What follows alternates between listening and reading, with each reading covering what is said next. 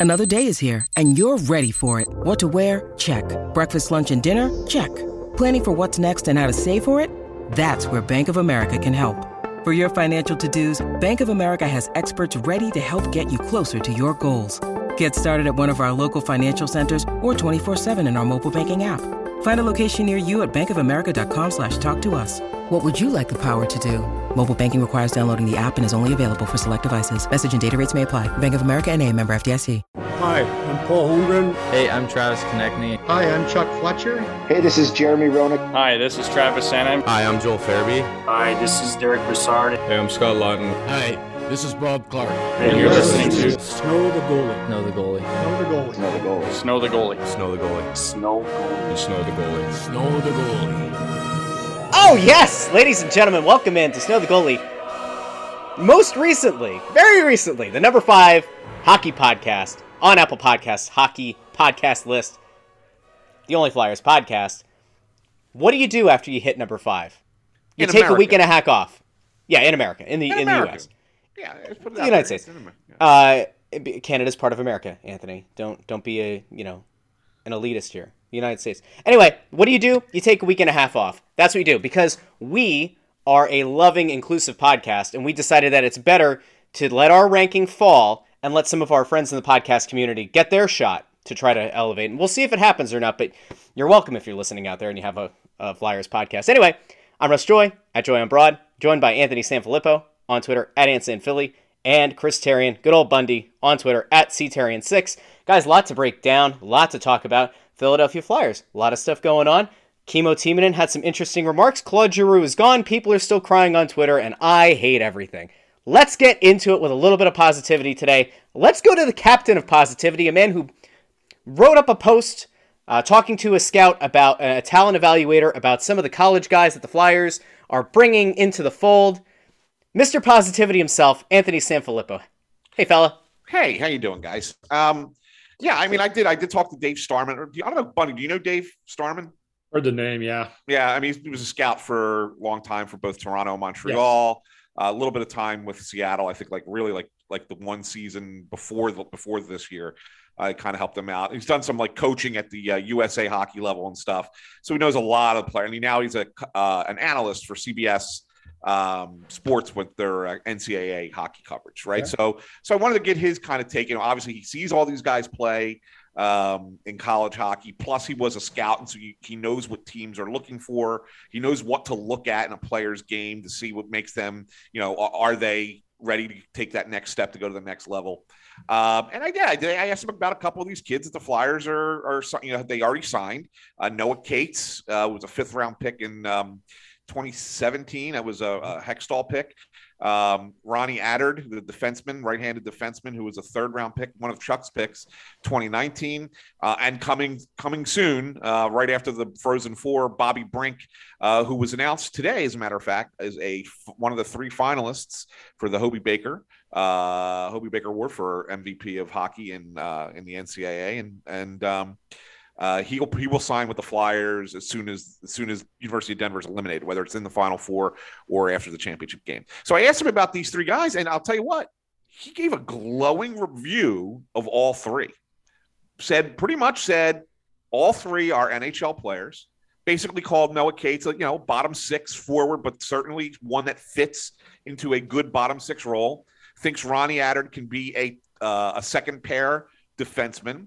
Um, uh, and he's a right shot guy, uh, which is which is you know obviously that's something they're always you know all these teams are chasing, and he thinks Bobby Brink is going to be a legit scorer at this level, but thinks he needs a little bit of time in the AHL before he really. I mean, he's going to play some games for the Flyers here. He said, but it, it would do him good to play 80 to 100 games in the AHL before he really comes to the NHL on a full time basis. So, but anyway, uh, that said, look, if you're looking for some positives for down the road, I, I sought an independent opinion, somebody who's not tied to the organization, who watches these guys play, and he, you know, he likes what he sees in in, uh, in some of these Flyers prospects. So that's probably a good thing.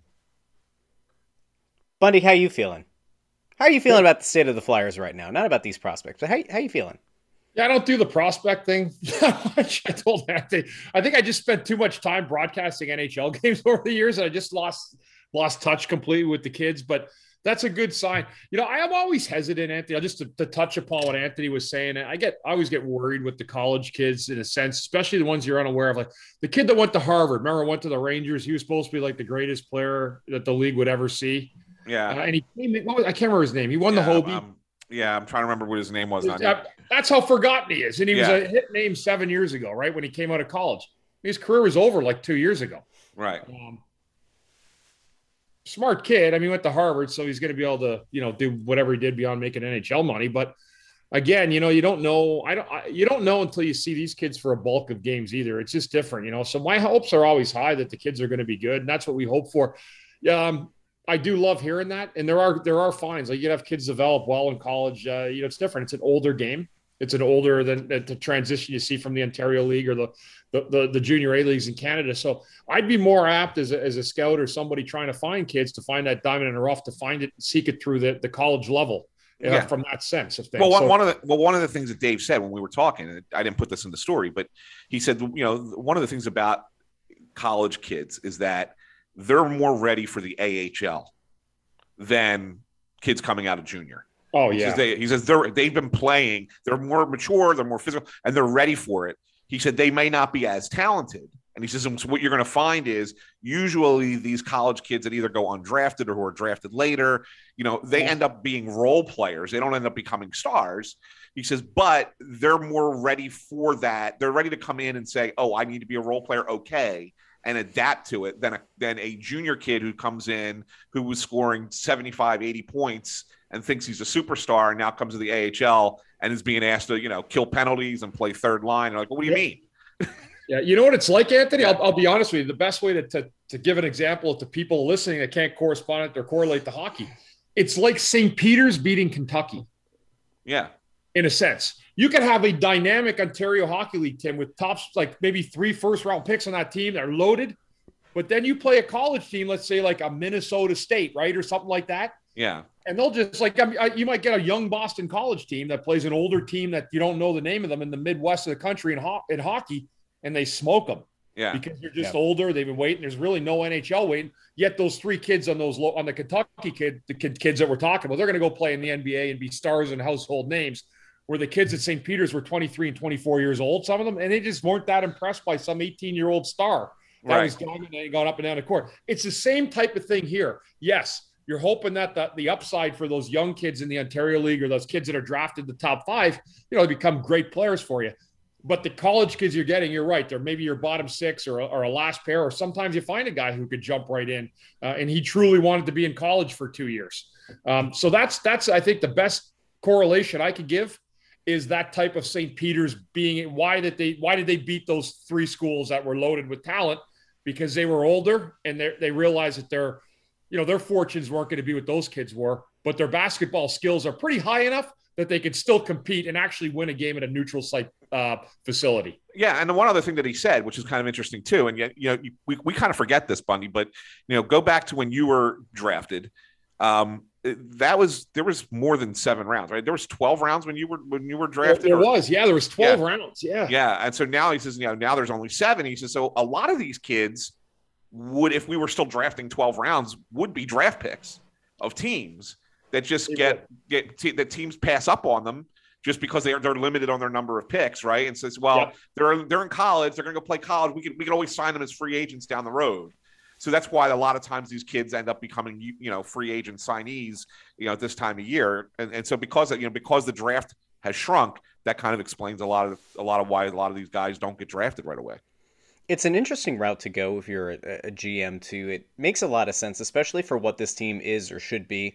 If you can fill out some of these bottom six roles, and you can potentially have a guy like Attard that could maybe eventually grow into a second pair role, it's nice to have guys that are are cost efficient, right? Especially if you're going to try to swing for the fences with you know a, a, potential big money signing at some point whether it's this offseason or next offseason or to have the flexibility to be able to to you know maneuver around this cap over the next few years it's a good way to go. It, it's especially good if it works out. If it doesn't you're really not on the hook for that much. It's not like you go out and you sign a, a fringe bottom six guy to a two or three year contract where that money's going to count against you no matter what So I, I actually don't have a problem going to college. Right? I think it's fine. I think it's interesting that Attard is a right-handed defenseman who could potentially become a second pair defenseman.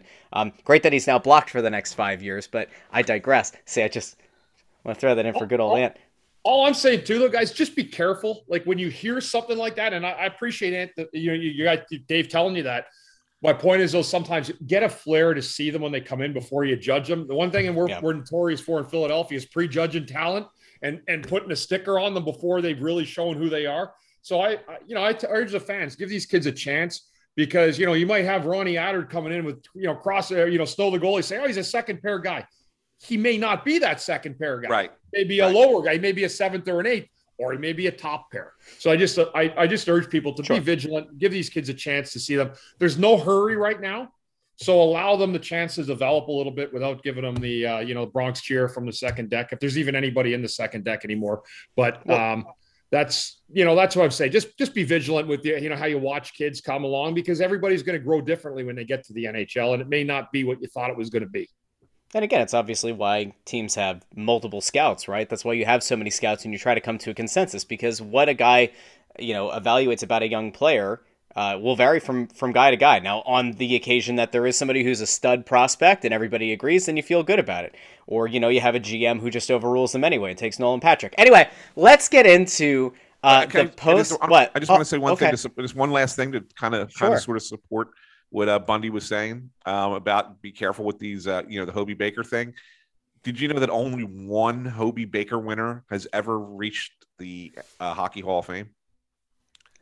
Wow. Only one and that'll be. Paul I'm going to see if I can even guess it. Well, I already said it. Paul Kariya.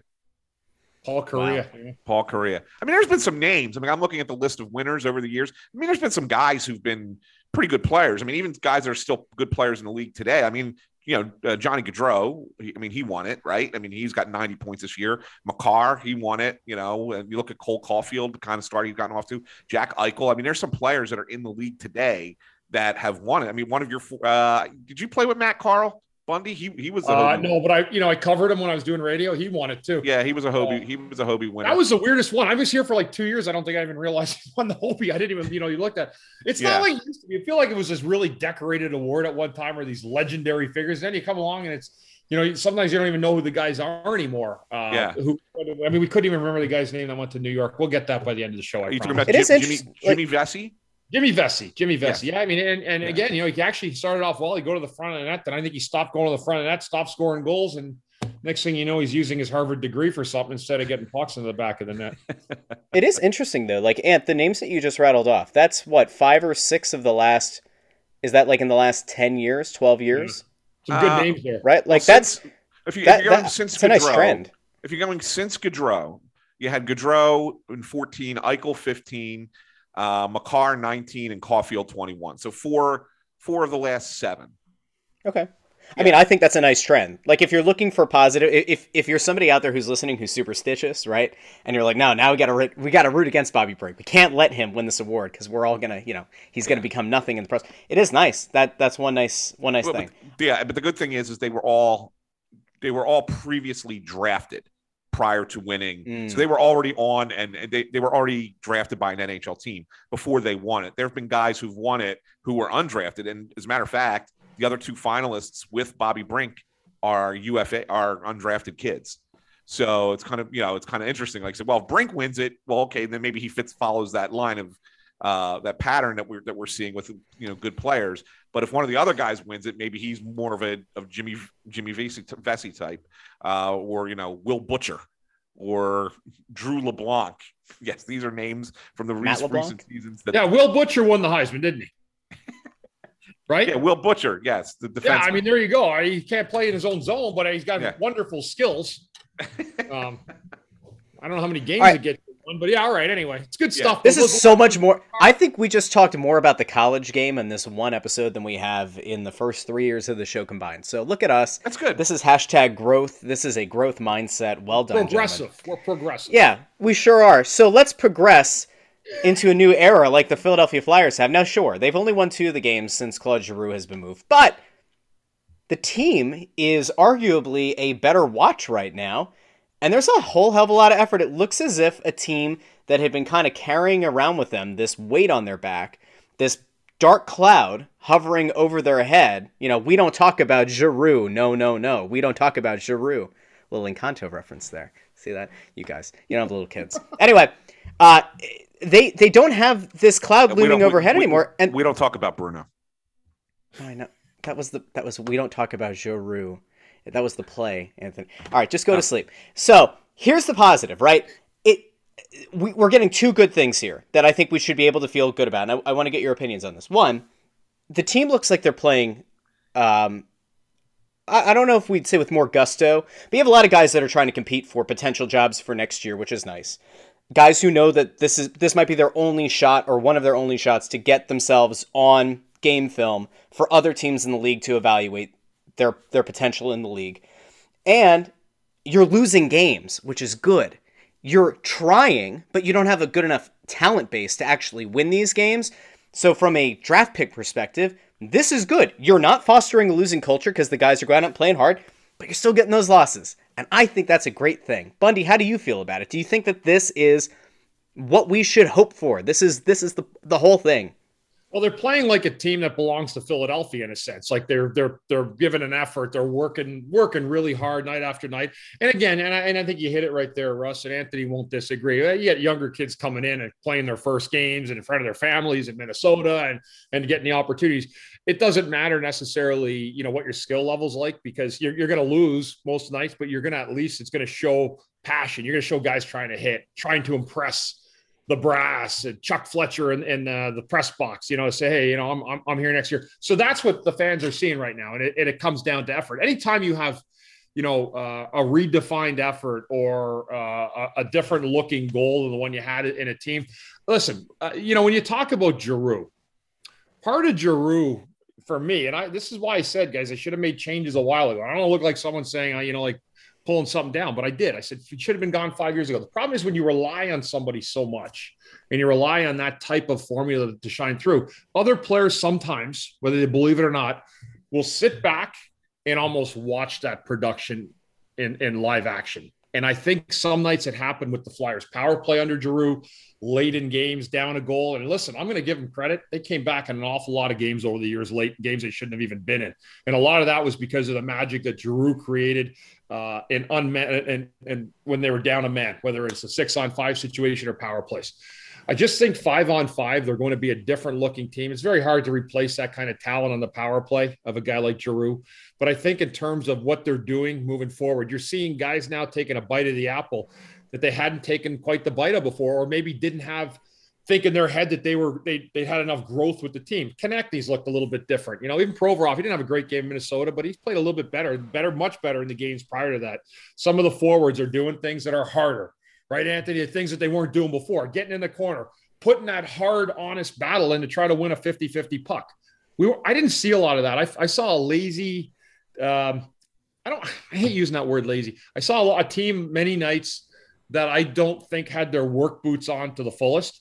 And I think, listen, when you're when you have a record that the Flyers have right now, there's a lot of things that have gone wrong during the course of the year. But I feel like somehow the coding of Claude Giroux on this team is being peeled off. And whether you like that or you hate that, it's a necessary thing that has to happen for everybody to move forward, especially the players in this case. There's a different directive that they're going to place on themselves because they know that they're part of now the solution. If they're still here, they're still there. They got to buy in if they want this team to be better. They want to move them forward. And if they're not, then over time they'll get moved out of here. That's that's what the way the world works. But as of right now, they probably a lot of guys that have been here for three, four, five years that find themselves, I'm sure, mentally and physically in a different part of the hockey game because of Giroux's departure. And it's an opportunity for them to show who they are as those individuals, but also as team guys uh, for what the Flyers are looking to do moving into the, you know, moving into next season. Yeah, I mean, you're, you're not wrong with any anything that you just said. I mean, you, you really aren't. I mean, they, these guys have looked better. I mean, you you mentioned Provorov. I think Provorov's actually probably been this is probably his best ten game stretch. Yeah. of the season. This yeah, year. you know, I mean, the Minnesota game aside, but I mean, the, the stretch uh, of the year, if you're looking at a course of ten in groups of ten games, definitely been his best. Now that said, it's been since he's been partnered with Cam York. Now, I don't necessarily know if Cam York is a guy that you play with Provorov next year, but at least right now, that's a that's a pair that's working.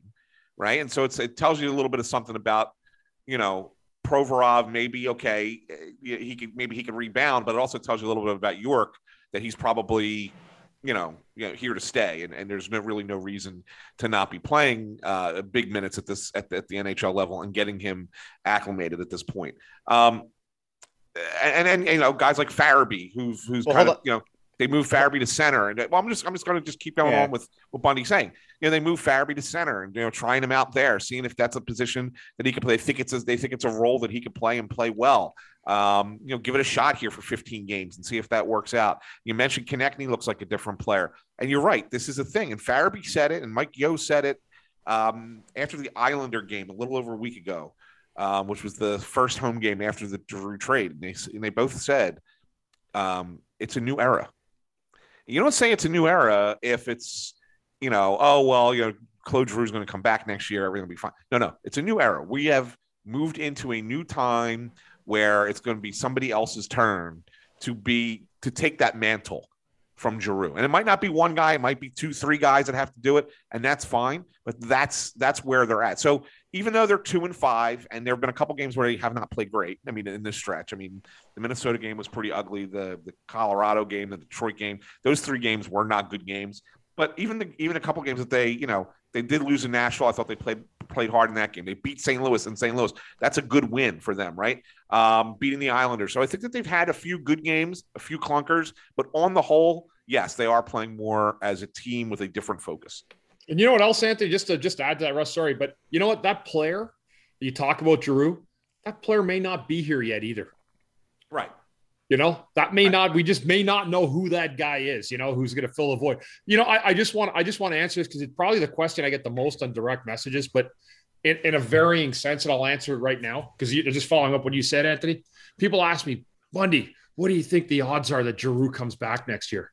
I'm going to give you the percent right now, and I'm not going to waver on it. Two percent. That's it. That's what I say, and that might be two percent too high. I don't think he's coming back, but I really don't think that there's a forward-leaning plan that the Flyers have where Giroux is, is back on this team in the fall. Yeah, I don't see it either. I, I I, I, think he, I think he. It depends on what happens with Florida. In all honesty, where he is next year, but I, I think he ends up going back to Ottawa. Yeah, I, I'm I'm with you on that too. Yeah, You know, he's from there. His wife's from there.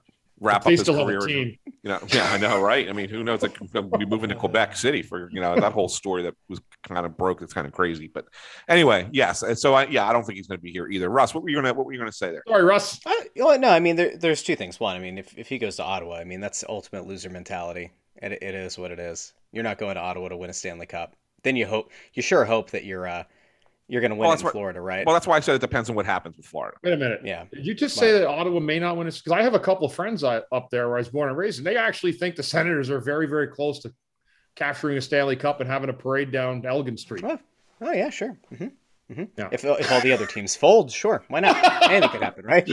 Somebody's plane gets delayed, and you're out playing against, you know, the Zamboni driver. Yeah, I sure. think The Senators I think, have a shot. I think they're a team that's that's coming though. I mean, I do think that they're going to be good within about three years, two to three Yeah. years. yeah, Yeah. but not, but not within the Claude Giroux remaining career arc, right? So, like, if he goes there again, I will say, loser mentality, loser energy. That would be incredibly dumb. If he win, if he wins the Stanley Cup with Florida, if he this wins year, the cup with Florida, fine. But no, I, I will counter though. Like if if he wins the cup with Florida and they come back to him with a decent offer in the offseason, right? Like if they make a couple moves to clear out some more money and they say like we'll bring you back for six million a year or something like that for two or three years, and he turns that down, I still say it's loser energy. Like I get I get the idea of like wanting to go home. I get it. But like Bundy, this comes back to the thing that I've always said, right? If if I'm supposed to believe that you're the captain of a team or you're a leader of a team, your your in- intrinsic motivation should be to win as many Stanley Cups as you can or to compete on as many Stanley Cup winning teams as you can. If you're if you're content after one and you still have 2 to 3 really productive years left in you and you just go, "Nah, I'm going to go home. I'm going to go to a team that like I might kind of help get into the playoffs." That ain't it, man. That's not for me. But whatever. That that There's I, I plenty that, that would bother me. Still plenty of players that live by the motto of forecheck, back check, paycheck. And uh, that's probably never going to change. um, did did you ever That's have a, true. desi- There- did you ever did you ever have a desire to go play at home? Never. Not for one second. Never. Just 'cause everybody's No, different, right? honestly, God, I I would have avoided this. I know. I just didn't know. I did not want to. I mean, if you're talking, I, I don't even want to compare. If you're getting six million to play in Florida and they offer you four in Ottawa and you go play in Ottawa, that's dumb. Yeah, Loser mentality. right. I Um, hear you. the the thing that I wanted to get to with you guys though is, you know, you mentioned two guys that have have been kind of polarizing, especially for the fan base, Travis Konecny and Ivan Provorov, and how they've played better, especially as of late. And I, I I would attribute part of that to the trade deadline passing. Both guys were mentioned in trade rumors, right? St. Louis once in or wanted in, and probably will revisit this offseason a conversation around either Travis Sanheim or Ivan Provorov, right? Like that that is decently well known. But there's there's another element to this. And it's interesting because if you listen to some people who might not otherwise normally be plugged in or know what's going on, but maybe getting fed some information, it, it was interesting to hear around the trade deadline about how the team has soured on Ivan Provorov, right? Like we talked about it a bit, and we talked about it for a little bit here that they might look to move on him uh, on from him just for the sake of trying to recoup the, as much value as you can. But when you start hearing people who otherwise don't report on things or hearing p- from people who I would just say aren't plugged in, when they start saying, "Oh no, this organization's really soured on Ivan Provorov," that means one thing. That means somebody's spreading a story behind the scenes and they're trying to disseminate that information to as many different people as they can to try to almost like ready a fan base for the potential divorce of a player and a team.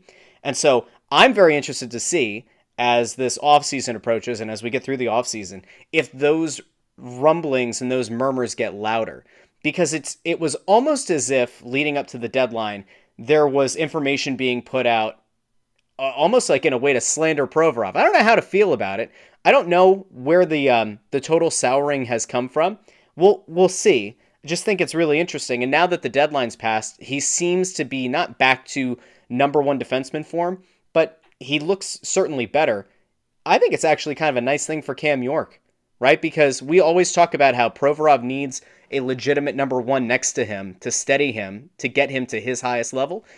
I'm not saying Cam York is a number one defenseman, but he's done a decent enough job as a steady, you know, pairing partner that, like, man, Cam York might actually be a decent NHL player. And if you can go into next year, you talk about the the um, the hell do I call it? The cascading effect, right? If next year you can go into Provorov and York as one of your pairings, whether that's your first pair or your second pair, and you've got Ryan Ellis who comes back, who's presumably your number one defenseman, you can start to tinker a little bit. You might not have to stack Provorov and Ellis on that top pair. Maybe it does allow a Rasmus Ristolainen to move down to a third pair, or for you to bring somebody else in that puts Sanheim and and Ristolainen on your third pair. Like, I actually kind of like some of the possibilities that are here, and honestly, I'm fine seeing Cam York on either the top pair or the second pair, even going into next year if he earns it, because I like what that does to the rest of that defensive core. Bundy, like, is that a sound rationale? You're muted, but you're mu- you're muted, pal. Look at him. Sorry, my gut, my dogs were There barking there, and I was trying to, I was told them to shut up there, so I didn't want to yell too loud. uh, you know what? It, wa- um, that's a that's an interesting one, and and again, I, I think when you say that, Russ, a lot of those are what ifs. Um, you know, Ryan Ellis. I again, you know, he's out this year. We got him penciled in for beginning of the year. I mean, there's no way that guy's going to be healthy the whole year, even if he comes in healthy. Mhm. Um, I've been I've been around long enough to know that I probably know too much when it comes to injuries and guys' physical levels as they get older. Um, you know, partnerships are. I, I- I could probably speak better than anybody about this, but partnerships are a chemistry, right? Like with like a Desjardins. I- Desjardins was an exceptional player. I didn't have the talent level Desjardins had. He's a good skater, but our chemistry was amazing together. So that to me, sometimes you know he may be developing that chemistry right now um, with Cam York if it's Provorov, and, and I can't tell you sometimes how beneficial that could be. I look back at my career, and I mean, I played with Desjardins for ten years. I still had to find a way to stay there for that long. But when you got a partner like that and you feed off each other, you enjoy playing the game together. And I think that may be a little bit of where they're at. Um, you need to find some stability in that pair, especially a top pair. Um, but chemistry is the biggest part of it. You know, I mean, if people would look and say, "How gee, how could that pair have made sense?" Like a guy like or like Brad, uh, Brad McCrimmon and Mark Howe, right? Like, what's a big guy, and you got the elusive skater, and maybe it wasn't so much different with me and me and Desjardins, but it there's something that worked with that, and there was a chemistry that we were able to play 22, 23 minutes a night, shut teams down, and get the puck out of the zone. So I'm willing to explore with those things, Russ. I am. Um, and I think next year, guys, I think there's going to be a lot of flexibility, Anthony, right, to be able to try these things. Because listen, uh, I'm not coming in again in the fall and everyone telling me this team's got a cup aspirations. I knew it didn't, and I'm not going to have somebody bullshit me again and tell me that this team's going to be all that next. year. I don't care who's back healthy until they prove that they can play cohesively without the guy that's been their leader for 12 years. Uh, that remains to be seen, but it's an opportunity, as I say, to experiment next year uh, to try to find the pieces of that puzzle that you really want to keep moving into the future. And I think that, you know, it'll be another strange year. There probably won't be a ton of winning, but it'll be a really good time for evaluation, I think, in terms of how you're going to create and build that team into the future. I think it's fair. Um, and there, there have been questions going around recently about why the Flyers aren't bringing up more of their AHL players down the stretch here. Uh, can you give people an idea of why we aren't seeing like the Isaac Ratcliffes of the world getting brought up and the, and the Wade Allisons, the Tanner Laczynskis? Like, why are they not all up here right now playing with this team, getting NHL reps, you know, in, in games that don't matter? So the, there's a rule in the NHL that post deadline, you're only allowed to recall three players from the AHL. Now you could do technically you could end up doing more than that if there's an injury you're allowed to recall somebody on emergency recall, like that they just did for uh, Felix Sandstrom was called up because Carter Hart had an injury, needed a backup right. goalie. So the Flyers are allowed to recall Sandstrom on an emergency recall, but as soon as Hart is ready to go, Sandstrom has to go back. He cannot stay. Okay, so the, so there are emergency recall possibilities, but you're only allowed to recall three players, and that's it. Um, usually, teams don't like to burn those three recalls right away uh, because you have a whole month of a season. Is that, that one recall per player, Anthony, only, or is no, that? Well, no, you can. So that player can go up and down, but you're only okay. allowed. It's only allowed to be three different players, right? Okay. So they can go up and down. All right. So here's the thing. So they have. So you know, most teams don't want to use that last one. They they'll use two, but they don't want to use the third one just in case of uh, you know things go haywire at the very end of the season. So here's where where the Flyers are at. The Flyers on trade deadline day made a paper transaction. And the paper transaction was they sent both Cam York and Max Willman back to the Phantoms. And then as soon as the deadline passed, they recalled both of them. Okay, so it was a it was they didn't go anywhere. They were still on the plane with the team, whatever. But they sent them down and called them back up. Well, why would you do that? The, so the plan at the time was that the Phantoms were within striking distance of the last playoff spot in the AHL.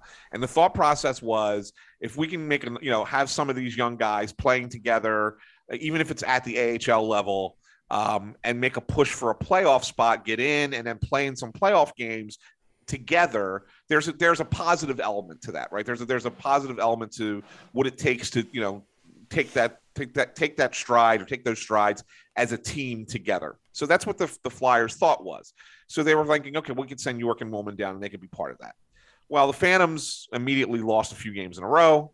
Um, they went from being, you know, within striking distance to now probably not going to make it. I mean, I think they're nine points out. I mean, they still got a game. The, the Phantoms are they're yeah. in last place. I'm looking at last. Yeah, but I think, but the, the, the, playoff structure in, in the AHL is weird this year.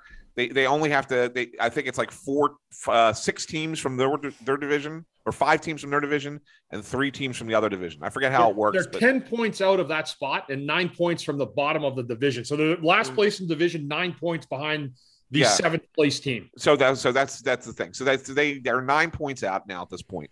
Um, so that that puts them in a spot where they're probably not going to get in. So this is why York and Willman are just going to stay here. But the fact is, is that because the Flyers have used those two moves, they only have one player left that they can recall for the rest of the month from the Phantoms. So you could look at that and say, okay, well, which one of those guys are you going to recall? Or, you know, do you hold on to it because you don't know what's going to happen with injuries and the like, et cetera, et cetera. So what they're doing instead, instead of recalling guys like um, Wade Allison and Tanner Laczynski or Isaac Ratcliffe, those guys are playing with the Phantoms, and they've all, they've all been they've all got their NHL experience already. Um, instead, they're going to play these college kids. So you're going to see they're playing Noah Cates, and they're going to play Ronnie Attard this Saturday. He's going to be in the lineup. Um, and then Nate Thompson's coming back in the line. Well, why the hell is Nate Thompson coming back? Well, there's no one else to put in there. You can't mm-hmm. put anybody else in that spot. And when Bobby Brink finishes with Denver, he's going to sign and he's going to play in the NHL. So the, those younger players who are college kids are going to play in the NHL. But very likely, I mean, one of them might get a call up at the end, like the last week of the season, just because it's all right, it's the end of the season. We can probably get them in for three or four games, but that's it. I mean, only going to get one of those guys to come back up. Uh, instead, they're playing they're playing AHL games instead. Going to come down to a coin toss. yeah, pretty much. I mean, so it is. So, Ant, like, here's where I struggle. Try to explain this to me. Explain this to me like I'm an idiot, which I might be. If the if the Flyers complete, like, say, two of the trades, like, say they they trade Derek Brassard the day before the deadline, right? Instead of deadline day, they trade him the day before. They clear that spot, and they like bring up Isaac Ratcliffe then, like in that moment. He would not have counted as one of those three. Like they they could have theoretically like he would have been okay to be on the roster, correct, and to go back and forth. Uh, no, because Why? once you once, so he would have been on the roster, but Mm-hmm. then it depends on if they would have decided if they were going to make him eligible to go back to the AHL. And so then Got if they were Okay. if they were going to wave him back down, they would have had to do the same thing like they did with York and and, and Millman. Uh, uh, Willman, not Millman. That's the that's the other okay. prospect. They have a Millman Not in the in milkman. system and a Willman in the system. So Willman. Yeah. Um, so yes, no, they would have had to. So like I know what you're trying to say. Like, well, they could have called these guys up beforehand, and then they would have all been on the roster. It would have been okay. Um, you know, the, It only would have worked in the in Yeah. in the scenario where the Flyers say making the playoffs for the Phantoms is is practically not going to happen. Let's just bring as many of our young guys up as we can. If if the Flyers were to LTIR a guy, like say they shut down um, Kevin Hayes for the season, they put him on LTIR for the rest of the year. They Yeah. could use an emergency call up then, right? Like they, Yeah. they could theoretically bring up a, a Ratcliffe. you have now to use the first. to. You, but the thing is, is you have to use the first, the remaining call up first.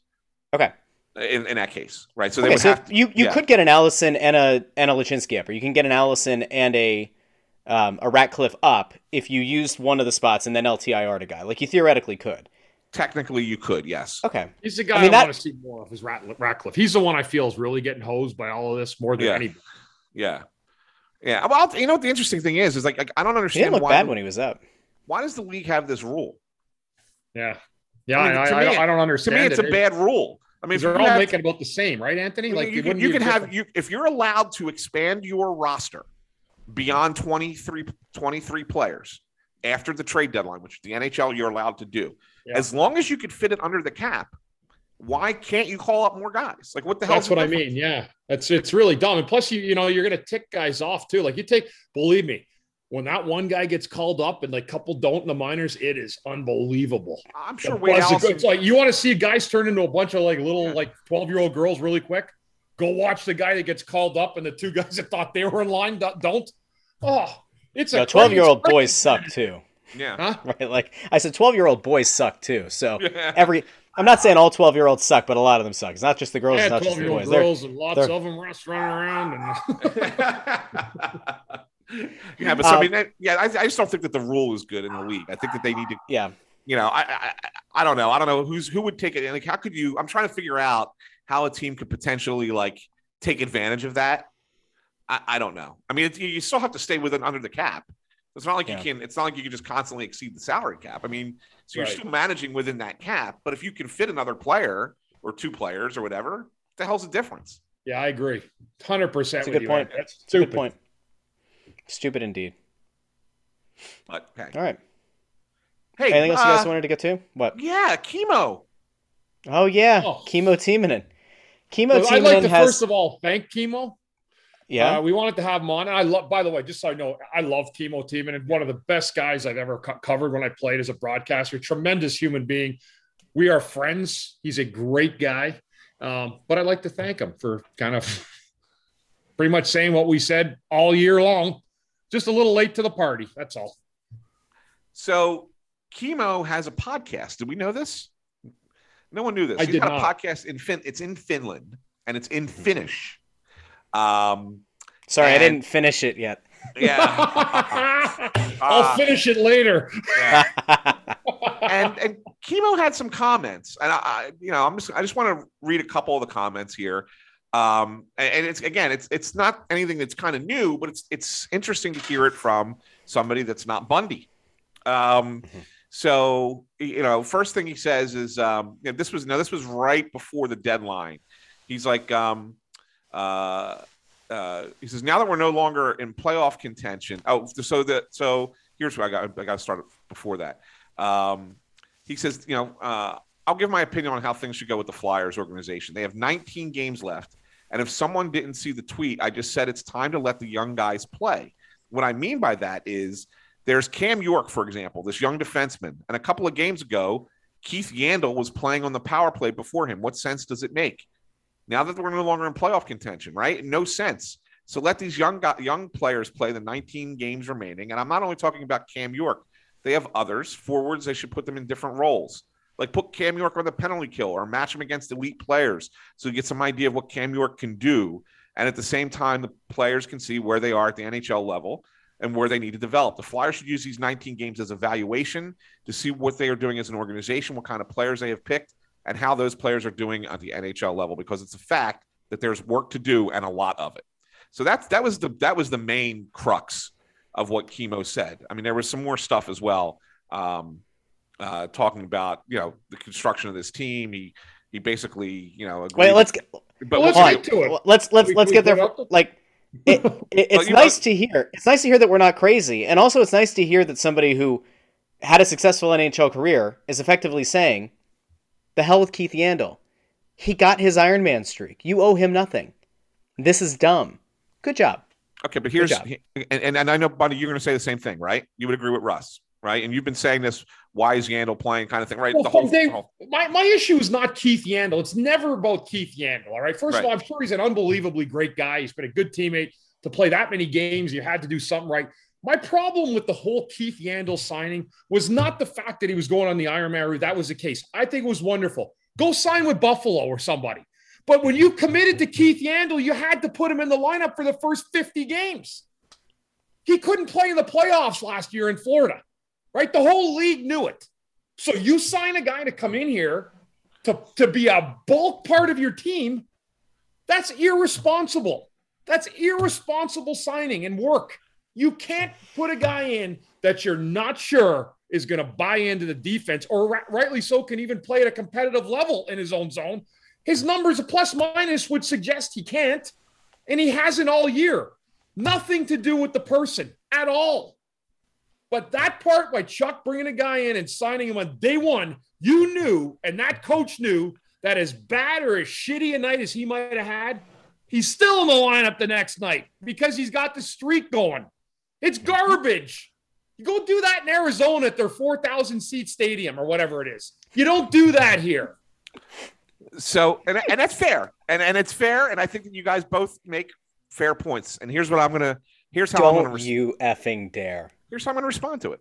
I'm going to give you a slightly opposite take, and that's okay.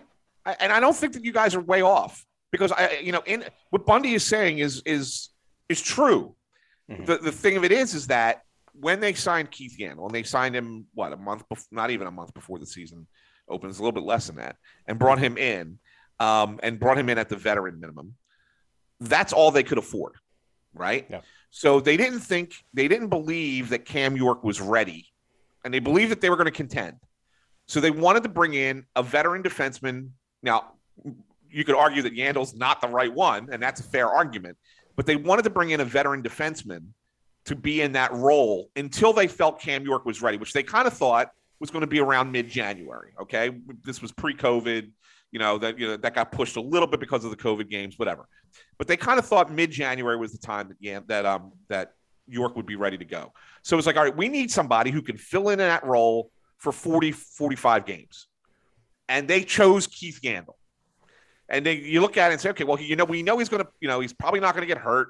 He's going to play. He's got this little streak thing going. We'll get him to that point. We'll get him there.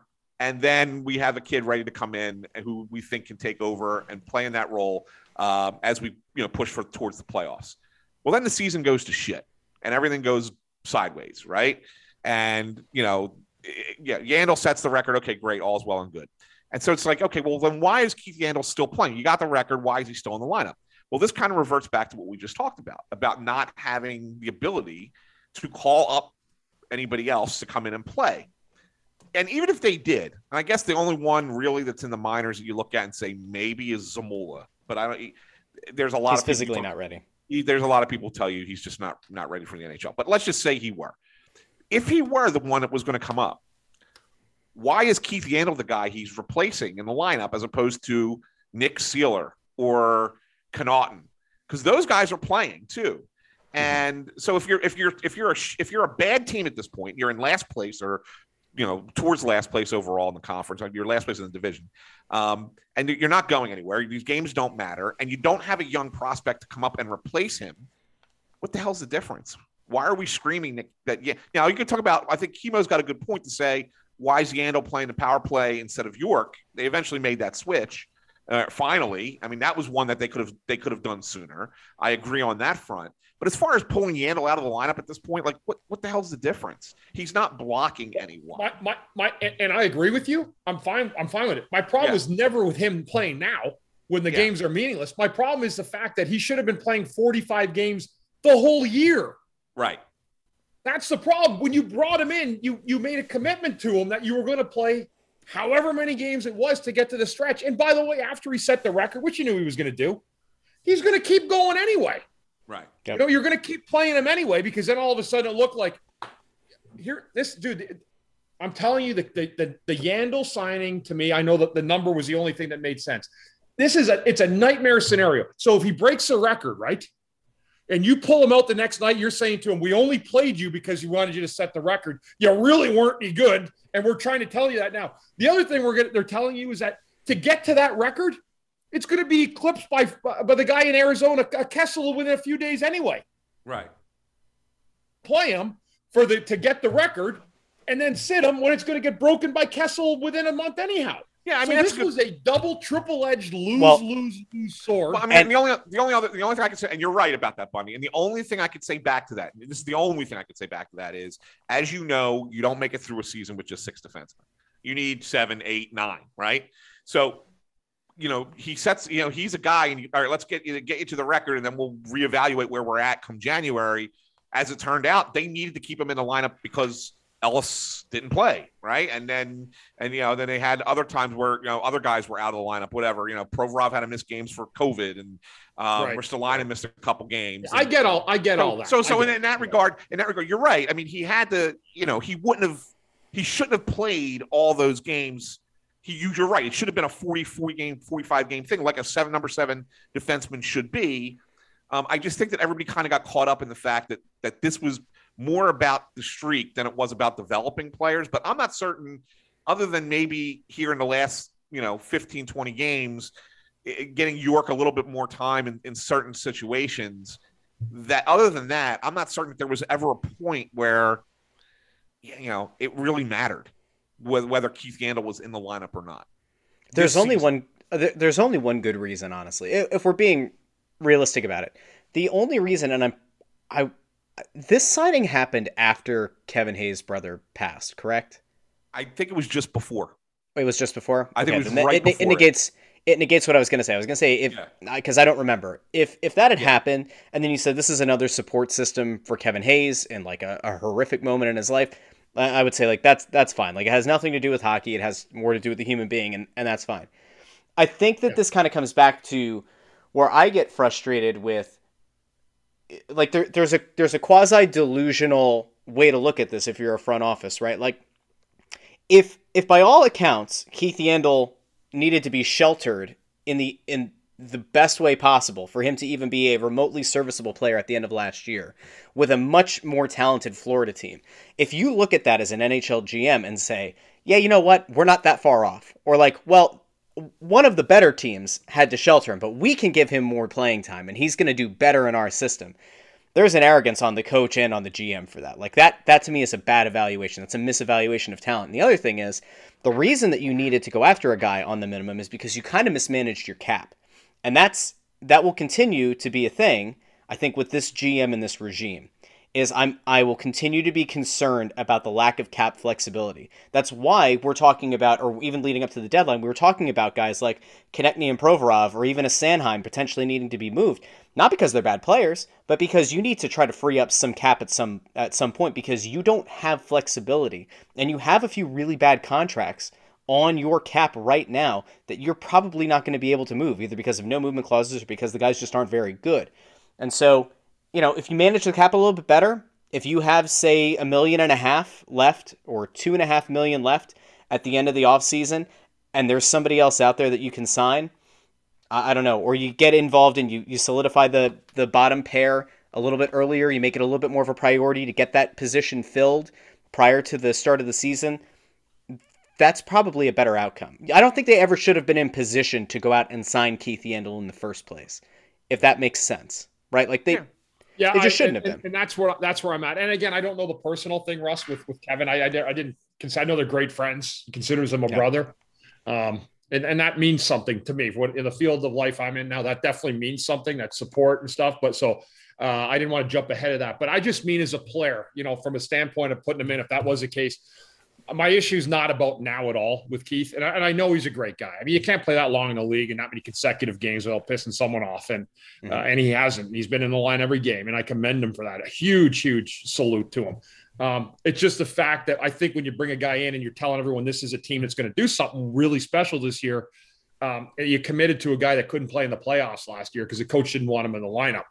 Um, that's that's my issue. Was the beginning part, not the part they're in now. This the pea soup is the pea soup now. Uh, there's enough hands in that, but I'm just saying at the, at the beginning, that's where the changes have to come for me beginning of the year. We know there's it's an opportunity, I think, for whoever's calling the shots here to really, you know, put something on the ice. It's going to be competitive, but you're also going to be able to find out a lot of answers. Next year's an answer searching season in a lot of ways. Yeah, and that I this, think for this group, I think that's part of the problem too, and that's why I'll come back to, and I, it probably won't happen, but that's why I want to see change. And, yeah. and I don't think that this front office regime should have another off season. You know, whether whether you're in Ant's camp where you look at what Minnesota has now and you say, hey, they developed those players well. You know, Chuck Fletcher and Brent Flahr did a great job of drafting those guys. Kaprizov was in what the fifth round. Like that's great and that's awesome. And it's not always going to happen. And maybe some of the picks that they've made are going to eventually grow and develop. There, there's not a lot right now that tells me that the development process with the Flyers organization is exactly elite, right? If it were, you wouldn't be in the position you're currently in. So um, I look at it and I say, I've seen enough misevaluating of, of talent, of the cap. I, I think that you go into next year with a brand new outlook. I think you need front office overhaul. You're obviously going to have a new head coach in here. And I'm going to make a very bold statement. I'm going to make a very bold prediction. You know, we're not that far removed from people believing that the reason that Ron Hextall lost his job is because he wouldn't get rid of Dave Hakstol. I'm in a position right now where I sit back and I look at what Dave Scott is and what Dave Scott has put out to the public. He very clearly is of the belief that whatever Chuck Fletcher has done on the hockey ops side is good. He he publicly stated that he believes that the organization's heading in the right way and they're they're doing a great job by hiring more analytics folks and that they're you know continuing to to to flesh out you know other areas of the front office and he thinks it's great. The losing sucks and he's unhappy with losing, but he's happy with the organizational structure. If Dave Scott isn't willing to do that job, move on from Chuck Fletcher, which I think he needs to, Brian Roberts at some point is going to have to step in. And I'm not totally convinced that Brian Roberts would make a move. And I'm not saying that Brian Roberts will remove Dave Scott. And I'm not saying that Brian Roberts is going to want to see Chuck Fletcher gone. But I don't think they're going to totally clean house. I will say this now, and I know that every executive is flawed. Nobody is perfect. You will find any executive ones that people love and people hate. You will find pros and you will find cons. I would rather see going into next year Val Camillo get promoted to Dave Scott's job if it means I get a new front office for the Philadelphia Flyers. I would. And it might go well and it might go horribly. But Dave Scott to me is a is a nothing burger. He doesn't change things. I want a new front office. I'm willing for a promote. I will publicly campaign Val Camillo to take over for Dave Scott if she brings me a good hockey executive to turn this team around. It's already here and you don't know it yet, Ant. That was a beautiful diatribe right there. I appreciate that. You know what? You know what I appreciate the most about that, Russ? It's going to get me a phone call. Um,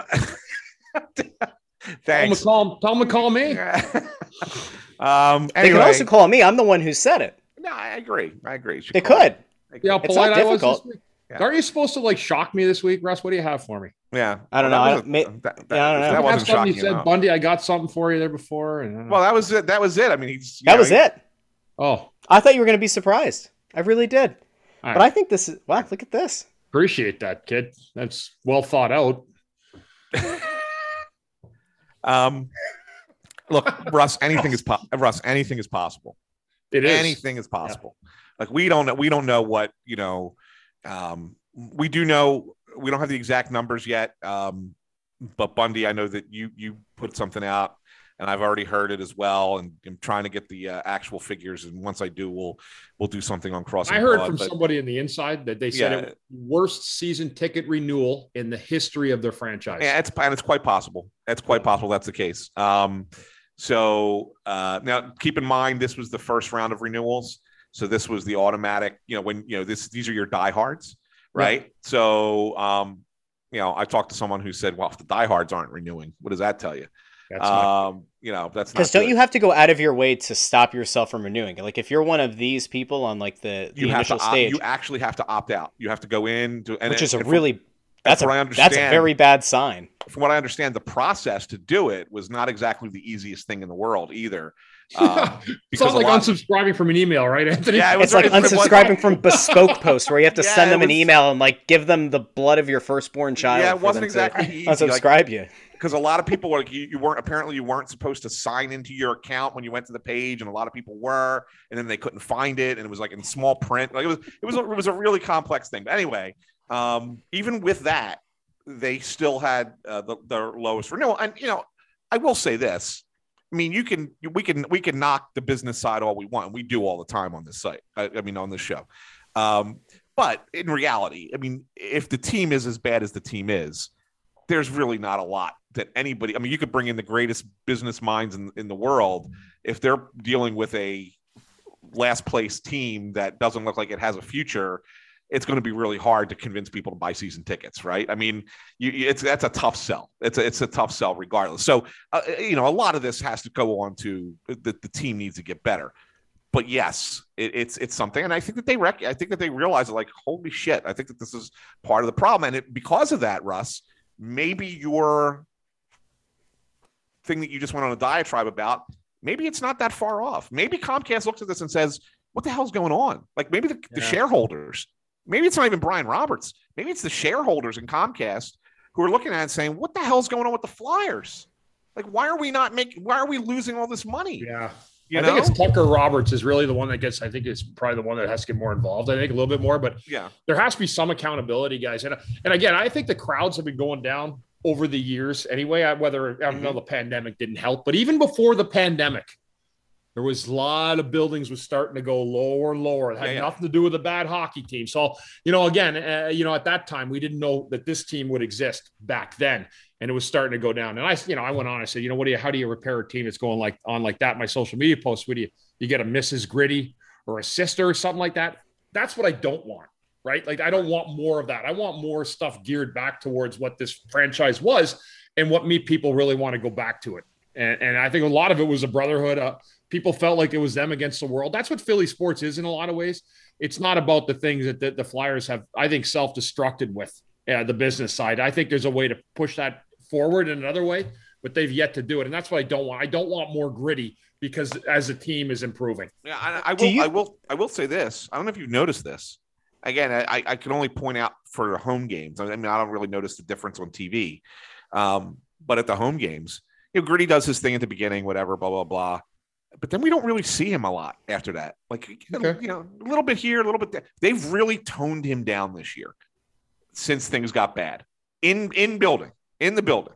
I mean, there's still there's still a shit ton of promotions that have gritty tied to it, right? Whatever.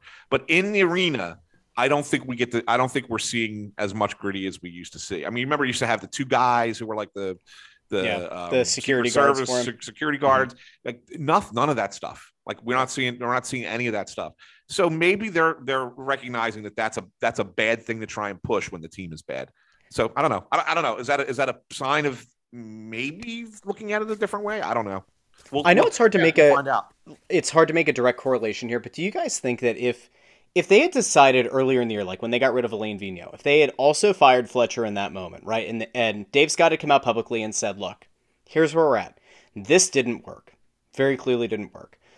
We're going to do some patchwork through the rest of the season. It's clear we're not going to contend for a Stanley Cup. We are going to get it right. We're going to take the next X number of months to find the best executives, the best potential executives that are coming up through the ranks of other organizations, the best coaches, the best young coaches at the AHL level and from around the world. We're going to take the next six months to evaluate this and come back ready for next year.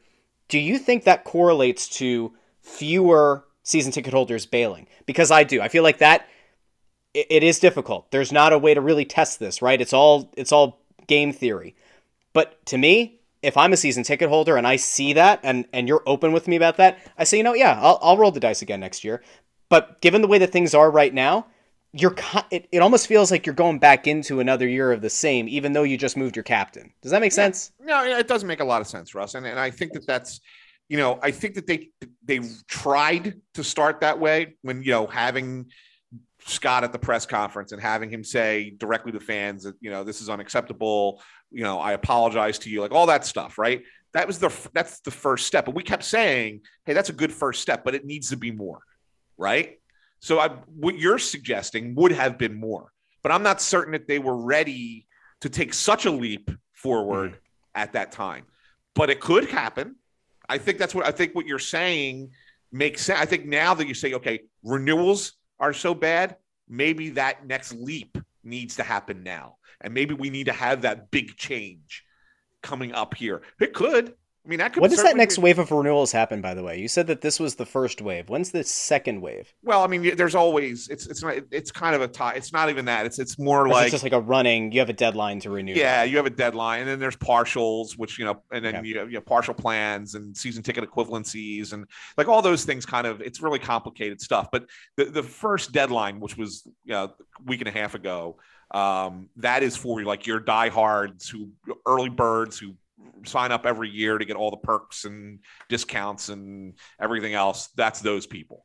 Um, and that was their lowest that they've, they, that they've had, at least in recent memory, is what I was told. Bundy heard it could be all, all time, and it very well could be. You know, I don't have the numbers going back that far. Um, I trust my source pretty good, but Yeah, again, you know, yeah. yeah, no, no, no. I, I trust it. It's I- bad. It's, it's bad. Regardless, it's bad. Regard It's bad, whether yeah. whether it's not. The, I mean, maybe they had a, bad get it. year in 1972. Who the hell gives? Right, you know, right, who cares, right, right, right. You know, I mean, Right. it's it's bad, right?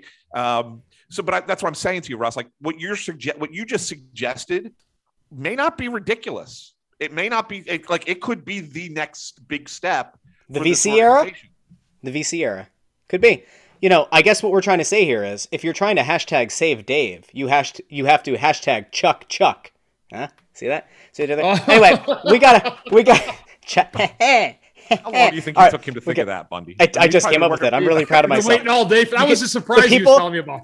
the people who are watching this on the Crossing Broad YouTube channel when it comes out, you'll see that for the last 45 seconds I was formulating it. I was trying to figure out how to wedge that in. Anyway, look, we we've been at this for long enough.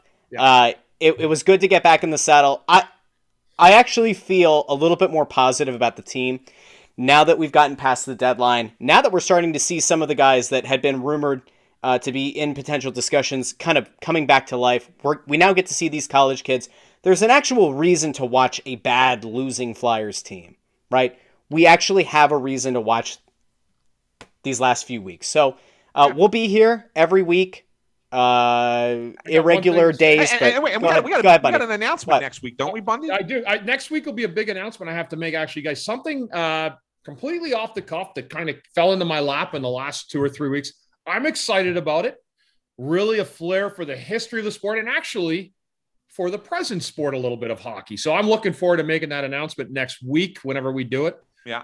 Great show again this week, guys, and I look forward to it. Uh, by the way, you know we're we're heading out here. Don't forget, you can always go into the episode description to find all of the links and the, the things I'm about to, to hit here. But you can find the podcast wherever you get your podcasts, right? You got Apple Podcasts, Amazon, Spotify, Stitcher, Google Podcasts, pretty much any podcast app that you have. Look for Snow the Goal. You'll find it. You should subscribe. We, we love and appreciate it. Leave us a five star review. That's really big. You can leave a five star review over on Apple Podcasts. And of course, you can also leave a five star rating on uh, Spotify. You pull up the show in the Spotify app, you click the star rating underneath, leave five stars. We greatly appreciate it. You can find Ant on Twitter at AntSanPhilly. You can find Bundy on Twitter at Ctherien6. You can follow me at Joy on Broad. The show is on Twitter and Instagram at SnowTheGoalie. Uh, and also on Facebook.com slash Snow the Goalie. One other thing before we leave here. We set this up. Uh, we have a now a Snow the Goalie community on Twitter. I don't really know what the community function is supposed to be. It looks like we can just kind of tweet to a small group. And if you're in that group, you can tweet specifically at those people, not out into the public of Twitter. So I, I think we're kind of treating it sort of like a Facebook thing, right? Like kind of being able to go back and forth with people who are not necessarily of a like mind. We are totally all about people going in there and disagreeing about the direction of the hockey team. You know, just a, a really simple thing. Don't be a dick. I think is pretty much it. You know, Yeah. express yourself, put your thoughts out there. You don't have to be a dick about it, and it'll be fine. I'm looking forward to that. I think we're going to do some more stuff with that as well. So you can search on Twitter communities for Snow the Goalie, and we'll let you in.